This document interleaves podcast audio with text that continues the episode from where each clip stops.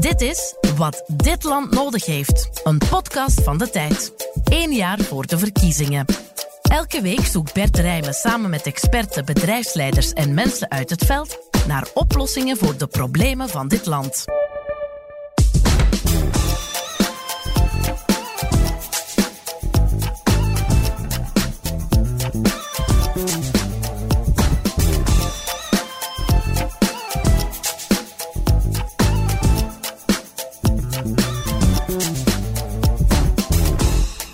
Welkom bij Wat dit land nodig heeft, een podcast van de tijd waarin we je in vijf afleveringen vertellen wat dit land nodig heeft. Eén jaar voor de verkiezingen. Een zoektocht naar manieren om een verschil te maken en de problemen in bijvoorbeeld de werkstelling, onderwijs of de gezondheidszorg op te lossen.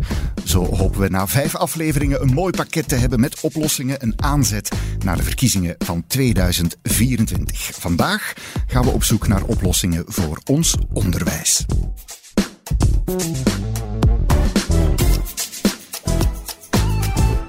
Die zoektocht die onderneem ik niet alleen. Ik heb twee gasten hier aan tafel om mee te debatteren en zo goed scherp af te lijnen wat de problemen zijn en hoe we die kunnen oplossen. Deze keer zijn dat directeur Joke Knokkaert van het VTI in Zeebrugge.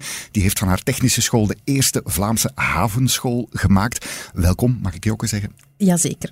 En ook Kande Kazadi is erbij, partner bij adviesbureau Bain Company in het dagelijks leven, maar ook gepassioneerd door onderwijs en gelijke kansen. Lid van de Denktank De Vrijdaggroep, maar ook bestuurder bij verschillende organisaties rond onderwijs, zoals Toekomstatelier, Atelier de L'Avenir hier in Brussel. Ook welkom, mag ik Kande zeggen? Absoluut. Een havenschool, Joke, um, uh, klinkt teasing, uh, maar wat moet ik me daar precies bij voorstellen? Ja, wij zijn eigenlijk een school die midden in het havengebied ligt. En we Mhm. weten dat er ongelooflijk veel knelpuntberoepen zijn in de haven. En dus hebben we eigenlijk samen met de havenbedrijven gekeken van welke opleidingen zijn er nu echt nodig om toe te leiden naar die haven. En om een voorbeeldje te geven, wij starten volgend jaar bijvoorbeeld met polyvalent technieken havenvoertuigen. Dus heel gericht op de haven. Perfect, allemaal in die havenschool. Voor jou uh, kan die... Uh, ja, bij Bain actief, maar een passie voor onderwijs, van waar komt die? Goh, ik denk onderwijs is de motor van onze welvaartsstaat. We leven in een kenniseconomie. En het onderwijs laat toe om, om voor jongeren en kinderen van alle soorten achtergronden om echt die, die opwaartse sociale mobiliteit uh, na te streven. Ja, inderdaad. Pas, uh, passioneel uh, topic. Uh, gaat ook heel veel mensen aan, denk ik. Hè. Laten we eraan beginnen. Centrale thema van deze aflevering, zoals gezegd, onderwijs. Met name de vraag, hoe kunnen we dat best mogelijke onderwijs geven voor zoveel mogelijk jongeren? Gaan we met z'n drieën dus zo meteen over hebben. Aan het einde van de rit is er nog het laatste woord van algemeen hoofdredacteur Isabel Albers, die haar opinie geeft. Maar eerst krijgen we een duwtje in de rug van de chef politiek en economie hier bij de tijd, Jasper Doren, met deze Hoe zit het nu?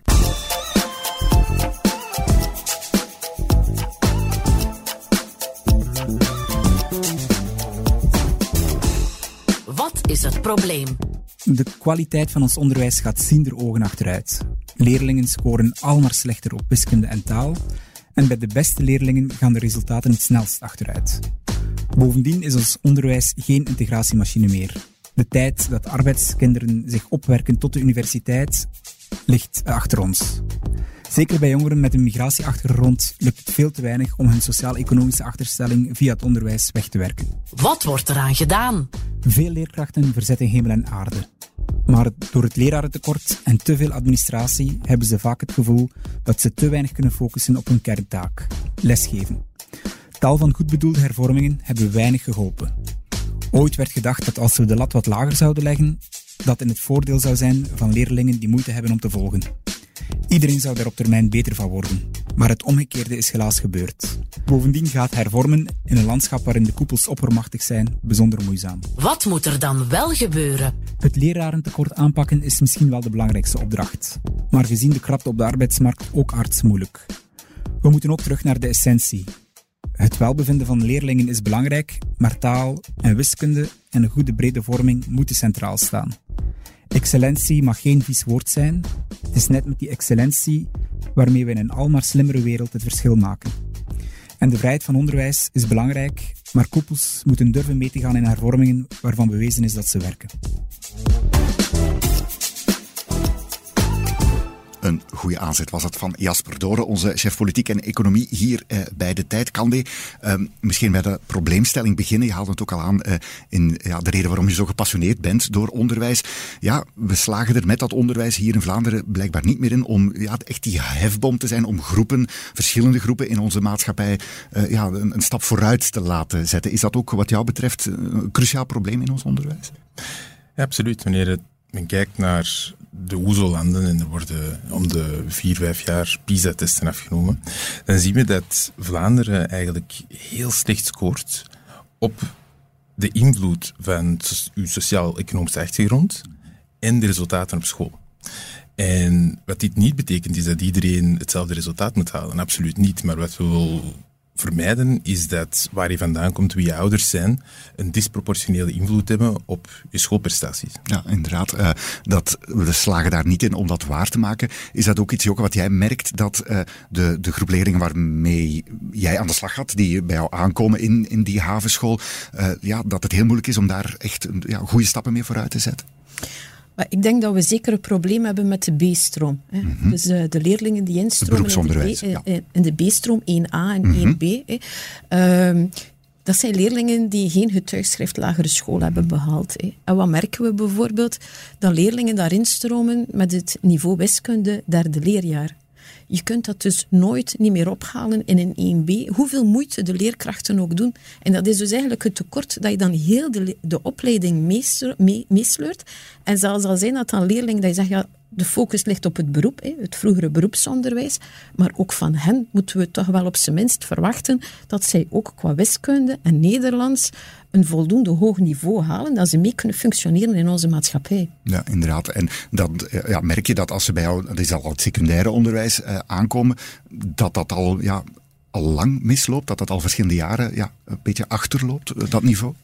Ja, ik denk dat we daar toch inderdaad moeten een keer een grondige analyse maken van wat dat er daar verkeerd loopt. Want mhm. het aantal leerlingen in de B-stroom, en het was nog dit weekend in het nieuws, is eigenlijk ongelooflijk aan het stijgen. Mhm. Dus dat wil zeggen dat we meer en meer leerlingen hebben die instromen in het secundair onderwijs. En eigenlijk de basis van wiskunde en Nederlands, want daar loopt het meestal verkeerd, hè, dat ze dat niet behalen. En ik zeg, Ellie, je kunt dat, die 1B is zo gezegd omdat een stukje om de leerstof van het zesde van het lager onderwijs te herhalen. Maar in één jaar kun je dat onmogelijk ophalen. Ja, inderdaad. Een ander punt wat eh, Jasper ook al aanhaalde. Het lerarentekort. We weten dat we goede, uh, gemotiveerde, diverse mensen nodig hebben om uh, voor onze klasse te staan. Fundamenteel probleem. Dat loopt op ja, zo goed als alle niveaus in verschillende soorten scholen fout kan. Ja, absoluut. Je ziet, eh, onlangs heeft de VDB het aangekondigd dat eh, leerkracht secundair onderwijs een knelpuntberoep is geworden. En je ziet dat het probleem zich nu ook begint uit te breiden. In de afgelopen jaren sprak men vooral van leerkrachtentekort in de, in de moeilijkere scholen, in de centrumsteden. Maar nu ziet men dat het eigenlijk over heel Vlaanderen, ook in de meer landelijke gebieden, um, probleem blijkt te zijn. En natuurlijk, alle de andere problemen die we aanhaalden, zowel de kwaliteit van het onderwijs als ook de mogelijkheid om kansarme leerlingen te doen excelleren, worden alleen maar versterkt door het feit dat men niet genoeg leerkrachten voor de klas heeft. Ja, inderdaad. Uh, kansarme leerlingen, uh, waar we ook notwaar slecht in zijn, is uh, mensen met een migratieachtergrond, diverse achtergronden. daar zijn we ook in vergelijking met onze buurlanden veel slechter in staat om, om die mee te, mee te krijgen in dat onderwijs. Ook wat jou betreft een fundamenteel probleem. Ja, absoluut. Als je kijkt naar hoe, hoe de, de, samen, de, samenstelling van de samenleving in de centrumsteden evolueert, zie je dat in, in steden zoals Brussel of Antwerpen ja, het merendeel van de, van de jongeren die hier aanstaan te komen om in ons onderwijs te stappen, dat soort achtergrond hebben.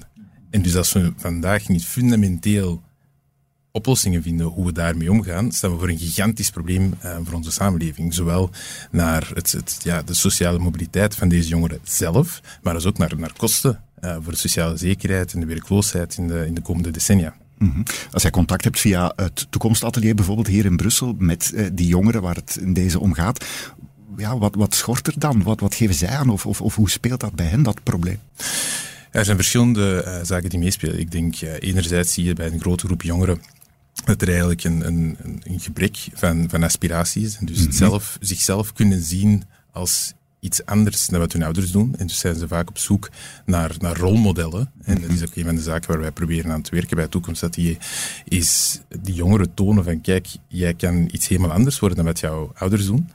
En anderzijds is het ook soms moeilijk um, voor deze jongeren om te, te relateren aan de leerstof die wordt gegeven in de klasse. En is er dus een soort extra coaching nodig. Je ziet dat sommige scholen in de centrumsteden vaak met twee leerkrachten over de klas staan. Mhm. Natuurlijk niet eenvoudig met een lerarentekort. Dat zal. Maar je ziet wel dat de impact daarvan mhm. enorm is. Ja, inderdaad. Uh, een aantal problemen die we al hebben besproken. Dat lerarentekort, dat niveau ook uh, aan de slag gaan met uh, die steeds diversere populatie in onze scholen. Laten we eens op zoek gaan naar oplossingen.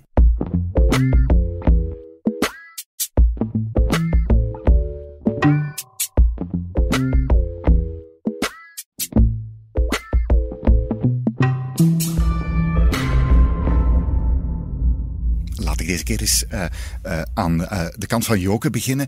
Um, ja, staat daar elke dag in. Hoe ga je daarmee aan de slag met die problemen die we dan net geschetst hebben? Bijvoorbeeld, ja, dat die mensen aantrekken naar dat TSO, BSO, wat misschien in vele hoofden nog, toch nog altijd een beetje een negatievere beeldvorming heeft.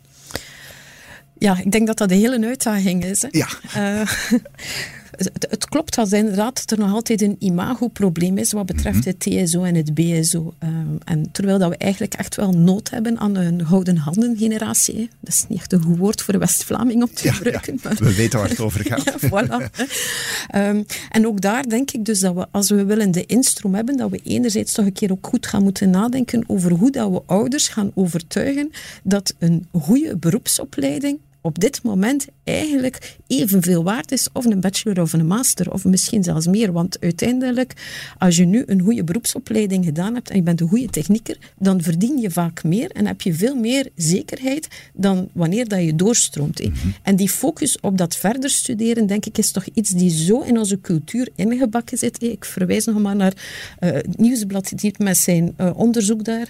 En waar dat eigenlijk de kwaliteit van het onderwijs enkel werd afgemeten op basis van hoeveel leerlingen stromen door naar een bachelor.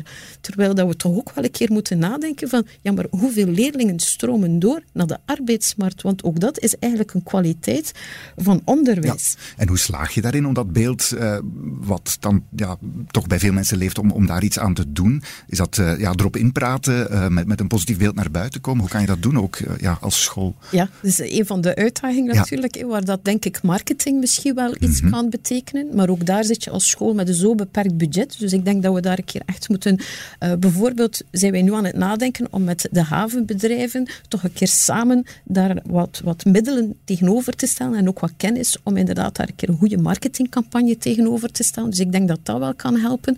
Maar wat ik zeker denk, wat, dat we, wat kan helpen, is dat we kinderen veel sneller laten kennismaken met de diversiteit aan beroepen. Ja, we hoorden het daarnet ook al. van mensen zien eigenlijk alleen maar wat dat hun ouders doen. Mhm. Ik denk dat bijvoorbeeld het talentcentrum van VOCA daar een heel mooi voorbeeld van is. Hoe dat we kunnen kinderen heel vroeg prikkelen met diversiteit aan beroepen die er zijn. En dus niet uh, het ene beroep als hoger of als lager gaan, gaan, inschatten. Ja, inderdaad. Uh, dat overlapt inderdaad een beetje een, een, een positief beeld geven. Ook mensen die een voorbeeld kunnen zijn voor de klas laten staan. Wat jullie bij Toekomstatelier uh, doen. Um, ja, hoe, hoe kan dat verder bijdragen tot een oplossing? Is dat een, een oplossing ook volgens jou? Ik denk absoluut. Ik denk enerzijds de kinderen motiveren om te kijken van ja, er zijn andere zaken dan enkel dat, dat ja, doorstromen naar, naar het hoger onderwijs. Maar anderzijds mhm. is het ook um, een soort bewustwording bij de ouders. Omdat op zich historisch gezien is uh, ASO in het Latijn het summum van excellentie. Ja, dat moeten we allemaal willen. Ja, en we zien ook in de, in de cijfers dat de keuze voor het traject Latijn ASO het sterkst gecorreleerd is met de opleiding van de ouders. En dus een soort bewustwording van niet voor elk kind is dit het meest excellente traject, um, is ook enorm belangrijk. Zeker als we kijken naar het tekort aan um, leerlingen die stemrichtingen volgen. Dus uh, wetenschappen, wiskunde, technologie en techniek. Um, we, zien, we, zien, de afgelopen jaren dat de cijfer in het aantal inschrijvingen in de derde graad daarvoor niet omhoog gaat. Net terwijl we dit soort profielen als samenleving uh, het meeste nodig hebben. Ja, inderdaad. Uh, onderwijs, Joke, moet ook heel veel doen uh, om die leerlingen op allerhande manieren klaar te stomen. Um, je moet dan als school misschien wat proberen te focussen op bepaalde dingen om dat ja, beter te kunnen doen. Is, is, is dat een oplossing om een heel die, dat brede aspect van verschillende vakken, maar ook verschillende vaardigheden die men verwacht van, van kinderen, uh, om daar iets aan te doen? Hoe, hoe kan jij dat of hoe doe jij dat in jouw havenschool? We hebben de nieuwe leerplannen. Mm -hmm. En wat ik denk, wat we de laatste tijd hebben gemerkt, is dat die leerplannen zodanig vol zijn geraakt dat we eigenlijk niet meer focussen op de basis. En ik denk dat we echt moeten daar durven keuzes maken. Wij als school hebben het genoemd must always know or can. Dus we hebben eigenlijk een niveautje erboven gezet. We hebben gezegd van ja, je hebt nice to know, je hebt need to know. Maar wij gaan ons eigenlijk echt in eerste instantie gaan focussen op must always know or can. Met andere woorden, wat zijn zo'n basiskills dat je als je binnen tien jaar moet je nog altijd die kennis en die kunde hebben. Ik ga het een beetje op flessen trekken, maar als het gaat bijvoorbeeld over Nederlands, wat heeft het voor zin om aan literatuur te doen als de leerlingen eigenlijk er nog niet in staat zijn om een treffelijke zin te schrijven? En ik denk dat we daar echt moeten durven die keuze maken van focus ons als, uh, als leerkracht op die must always know or can. Besteed daar ook voldoende tijd aan. En zorgt ook dat dat in de evaluatie een soort pass of fail valt. Want als je die niet behaalt, dan kan je eigenlijk ook niet verder. Ja, zou dat ook een manier zijn om dat niveau dan op dat, laten we zeggen, wat jullie echt superbelangrijk vinden, om daarop te focussen, dat zal dan volgens jou ook omhoog kunnen gaan, die specifieke kennis?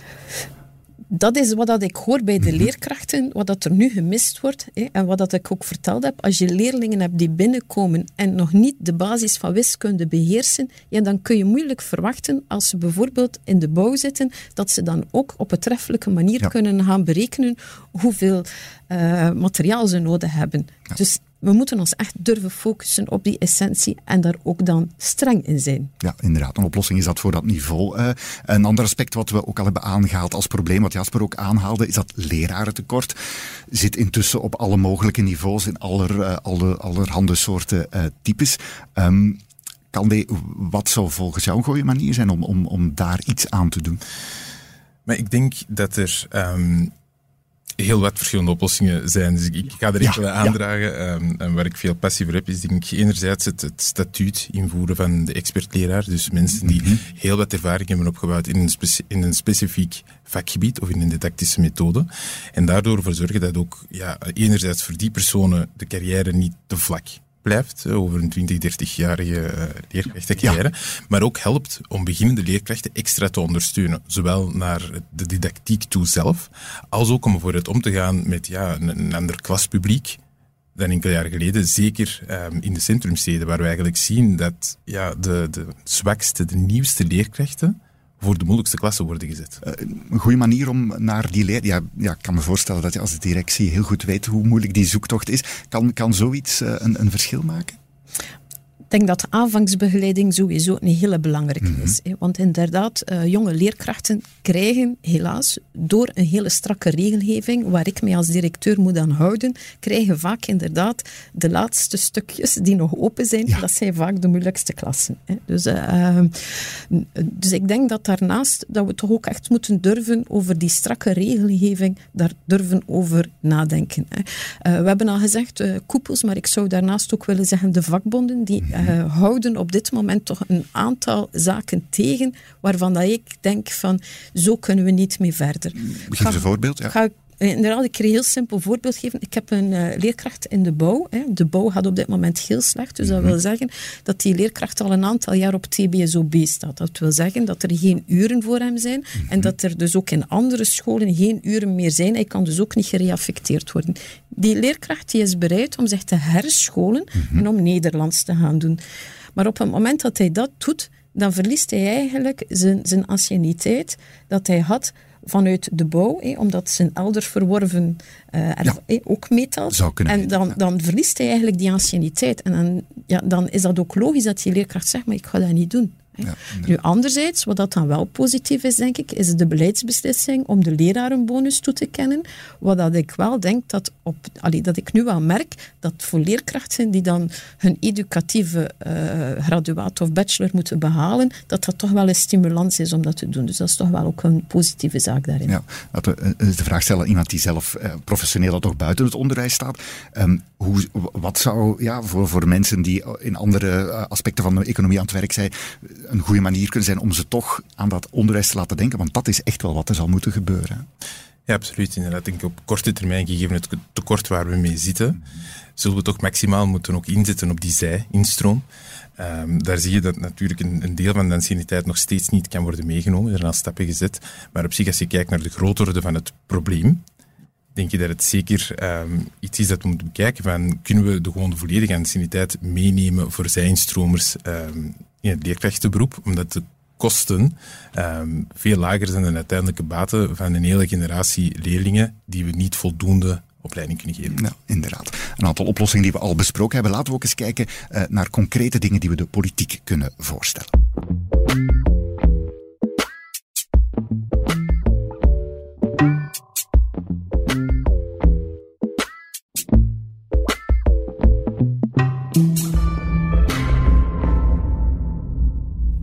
Ik misschien ook eens bij ook beginnen. Um, Jij staat er elke dag ook in. Uh, wat zou de politiek nu in eerste instantie moeten aanpakken qua manier van werken om het voor jou, laten we zeggen, makkelijker te maken om dat allemaal georganiseerd te krijgen? Dat betere onderwijs wat we, uh, wat we hier, of waar we hier naar op zoek zijn?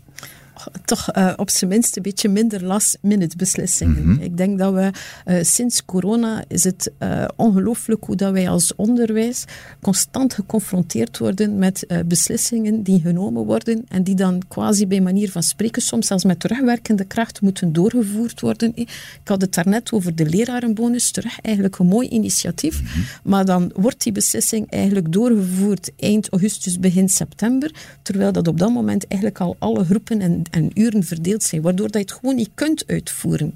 En we hebben eigenlijk sinds corona veelvuldig van die last-minute beslissingen niet alleen door de politiek, ook door onze eigen koepels moeten doormaken. Ja. En dat maakt het toch wel heel, heel erg lastig. Dat kan ik me voorstellen dat het niet evident is om daar rond te plannen. Een ander aspect wat je vaak uh, hoort, of wat men verwijt aan de politiek, is dat men ook jarenlang uh, te weinig heeft geïnvesteerd in onderwijs. Niet alleen in, als het dan voor, bijvoorbeeld over de verloning van de leraren gaat, daar is nu wel een en ander aan gedaan.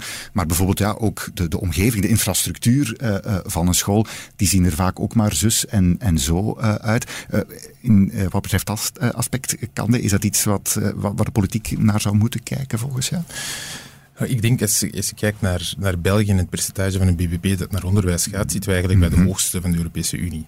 Dus ik denk dat het meer een kwestie is van de middelen die er zijn op een efficiënte manier besteden en beslissingen maken. En ik denk dat het daar iets te eenvoudig is om enkel en alleen naar de politiek te wijzen. Ik denk dat we nood ja. hebben aan, aan een groot onderwijspact, waarbij de politiek, vakbonden, koepels, andere stakeholders samen kunnen komen en zeggen van, van al die oplossingen die er zijn aangereikt, welke doen we nu? En we kijken niet meer terug en we plannen voor de komende tien jaar om vooruit te gaan op het gebied van onderwijs. Ja, inderdaad. Is, is dat, uh, dat is een soort van ja, mindswitch die gemaakt moet worden? Want ja, tot nog toe merk je inderdaad uh, de verschillende onderdelen uh, van dat, die onderwijswereld die, die opzond, ja, die blijven wel vaak op hun eigen gelijk staan. Hè. Hoe, hoe kan je dat ja, een soort kickstart geven? Dat lijkt me niet evident.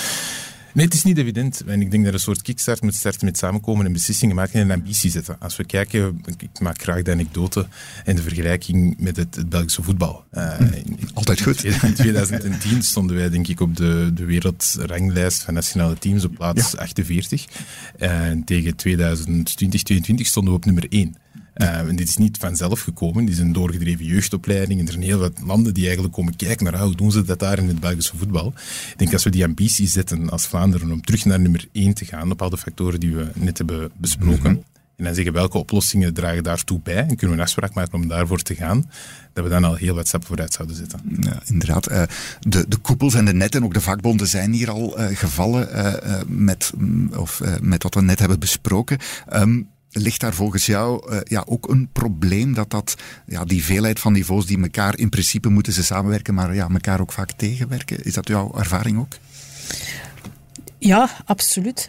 Uh, en dat gaat soms ver. Ik ga een voorbeeld geven. Wij hadden een voorstel, Breek de Week. Dat was eigenlijk een, een plan om de, op vier dagen nog school te laten gaan. Mm -hmm. En op woensdag voor iedereen een vrije dag. Hè. We hadden bevraging gedaan, zowel bij de ouders, zowel bij de leerlingen, bij de leerkrachten. Iedereen enthousiast. Toen kwam de vakbond en het was gedaan. Ja. En ik, ik, ik denk dat inderdaad er daar toch een, een, een ik hoor het graag een, een, een, masterplan. Er zijn al landen die het ons voorgetoond hebben. Uh, Estonia is een van de, Estland is Estland, een van ja. de uh, mooie voorbeelden die inderdaad op een bepaald moment uh, beslist hebben van we gaan echt het onderwijs aanpakken. zij hebben heel hard bijvoorbeeld geïnvesteerd in infrastructuur. Mhm. En ik, ik voor, voor mij is bijvoorbeeld dat toch ook wel iets dat we toch moeten een masterplan rondmaken. Hè. Uh, de huizen moeten allemaal uh, zo duurzaam mogelijk zijn. En, ja. uh, maar ik nodig je uit om even naar mijn school te komen met enkel glas, met een dak die overal lekt. Ja, zo kan je eigenlijk geen onderwijs niet meer geven. En ik, ik, ik denk toch ook wel dat we ook daar moeten durven een masterpak rond maken. Ja, dat klopt inderdaad. inderdaad ook iets wat, wat een verschil kan maken, die, die, die leefomgeving. Um, ook aan jou een beetje de vraag, ja, we vinden dan dat we die netten en die koepels, maar het is niet zo simpel. Hoe uh, zijn er voorbeelden waarop men daarin kan samenwerken? Hoe koepels toch al uh, over de grenzen heen dingen hebben, hebben, hebben kunnen doen? Ja, ik denk dat er eigenlijk wel een paar mooie voorbeelden zijn. Ik kom zelf vanuit het volwassenenonderwijs. Mm -hmm. En daar bijvoorbeeld worden de leerplannen gewoon gemaakt over de netten heen. En dan kan je niet begrijpen dat bijvoorbeeld nu ook terug met de hervorming, dat er daar toch nog iedere keer aparte leerplannen gemaakt worden. Waarbij als je dan kijkt dat in het ene voor de opleiding vrachtwagenchauffeur er quasi geen talen zitten. En in eenzelfde opleiding vrachtwagenchauffeur van het andere net de talen plots heel erg belangrijk zijn. Ja. Je kunt dit niet meer uitleggen. Dit, allee, dit is niet meer van deze tijd. Ja, inderdaad. Uh, um, ik uh, had die koepels ook bij jou uh, gehoord, Kande. Um, ja, daar zijn veel mensen die daar kritiek op hebben, vinden dat is een soort tussenniveau, daar gaat heel veel van dat geld naar. Jij zegt, er wordt eigenlijk in Europees vergeleken heel veel geld in België gegeven aan het uh, onderwijs. Mag daar wel wat weggehaald worden op dat, ja, een van die tussenniveaus uh, tussen, laten we zeggen, de politiek en, en de klas waar het terecht zou moeten komen? Het is natuurlijk een heel moeilijk onderwerp en het schuurt een beetje ja. met de vrijheid van onderwijs. En ik denk dat daar um, wie het de potgeld dan ook beheert, maakt voor mij iets minder uit, maar het is meer wat je ermee doet en dat je ook nastreeft dat je een beetje consistentie bereikt en ook voortgaat op wat wetenschappelijk werkt. Een heel eenvoudig voorbeeld waar we het afgelopen jaar veel over gedebatteerd hebben, is de inkorting van de zomervakantie bijvoorbeeld. Iets ja. wat op zich evident is, wat in Franstalig België al gebeurd is, maar waar we toch zijn gestrand omdat die verschillende stakeholders niet konden samenkomen. En dan kan je inderdaad in vraag stellen van ja, is het dan wel um, een optimaal model om met zoveel rond elk van deze oplossingen te debatteren en niet tot een oplossing te komen, of toch te zeggen, ja, laten we nu ofwel een masterplan vormen waar iedereen samenkomt, of het gewoon doorduwen op een bepaald moment. Ja, inderdaad. Een ander aspect wat denk ik op jou van toepassing ook is, je bent actief in verschillende VZW's die uh, heel betrokken zijn bij onderwijs, daar volop uh, ook in aanwezig zijn, uh, proberen initiatieven te ontwikkelen. Um, moet dat meer gebeuren? Moet dat meer om op die manier, laten we zeggen, een beetje de maatschappij ook in de klas te halen? Ik denk dat heel veel van die, van die VZW's met heel veel goede bedoelingen een, hun steentje willen bijdragen aan vooral het, het, het de onderwijsongelijkheid mm-hmm. uit de samenleving weg te werken. Natuurlijk is dat ook een, een oneigenlijke oplossing. Uh, ja. We investeren heel veel in ons onderwijs en mijn mening is eigenlijk dat deze VZW's idealiter binnen 10, 20 jaar niet meer moeten bestaan.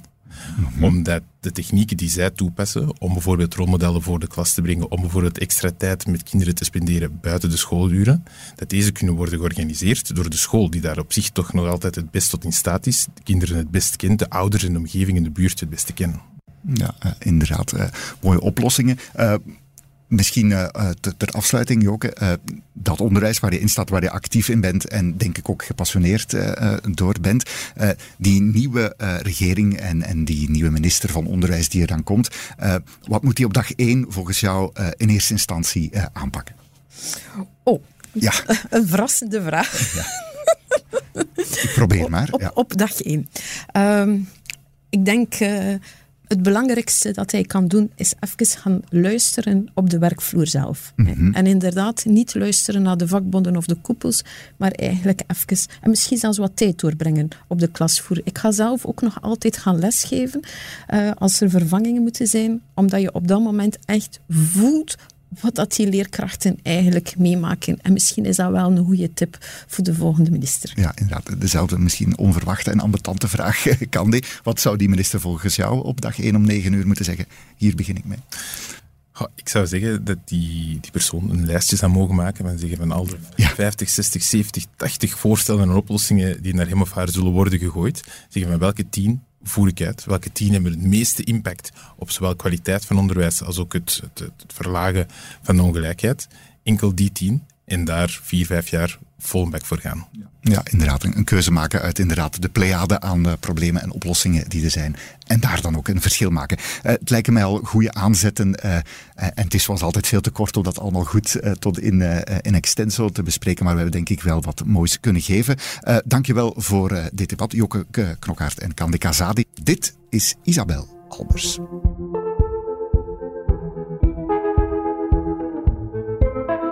Het laatste woord over onderwijs is nogal voor de hand liggend. Wat dit land nodig heeft, is beter onderwijs. Beter onderwijs waardoor we excellent opgeleide mensen krijgen, want die zijn nodig voor de kennisjobs. En nog los van enig economisch nut, excellent onderwijs is gewoon nodig voor het niveau in onze maatschappij, tout En voor onderwijs moeten we eens niet naar Wallonië of naar de PS kijken. Wat we zelf doen, doen we beter, toch? Dat gold in Vlaanderen nooit voor alles wat het deed, maar lang ging het wel op voor ons onderwijs. Helaas, nergens in Europa lezen kinderen inmiddels slechter dan hier. En ook wiskunde gaat in internationale vergelijkingen al enige tijd fel achteruit. Zover is het dus gekomen. Het zal een plan van zeer lange adem vragen en de inspanningen van iedereen, niet alleen van het onderwijs, om die vreselijke ontwikkeling te keren. En hoe beginnen we daar dan aan? Over een aantal remedies klinkt gelukkig wel stilaan een grotere consensus. Dat kennisoverdracht jarenlang te ondergeschikt was aan welbevinden bijvoorbeeld. En dat we die kennis weer centraal moeten stellen. Doe dat dan. Meer inzetten op Nederlandse taalverwerving vanaf de peuter- en kleuterleeftijd. En dus ook dwingender bij ouders met een andere achtergrond is een ander actiepunt. De steeds diversere samenstelling van klassen is een uitdaging voor het niveau van de kwaliteit van ons onderwijs. Maar diversiteit alleen verklaart niet alles. Vlaanderen is in die diversiteit internationaal geen uitzondering en toch is hier de achteruitgang het grootst. Het onderwijs dat decennia geleden wel een middel tot sociale promotie was voor generaties arbeiders- of boerenkinderen, ik ben er zelf een voorbeeld van, faalt nu als een integratie- en emancipatiemotor. Dat is complex, maar één zaak is alvast falikant mislukt, hoe goed bedoeld ook, met de lat lager te leggen, voor bepaalde groepen is geen enkel kind geholpen. Enkele jaren geleden werd de zesjescultuur aangeklaagd. Tegenwoordig halen we zelfs geen zes meer. Het onderwijs zou in die excellentie weer het voortouw moeten en kunnen nemen. Maar 18-jarig talent kiest niet voor onderwijs, terwijl jongeren in dit tijdperk nogthans massaal naar purpose zoeken. En wat is er nu meer purpose dan onderwijs? Laat ons, en met ons bedoel ik beleid, media, bedrijven, wij allemaal, een lang volgehouden actie opzetten om leraars weer tot de sterren van de maatschappij te maken. Het financiële aspect is maar één onderdeel van dat sterrendom. Het schort aan de waardering door ouders, het beleid en de brede omgeving.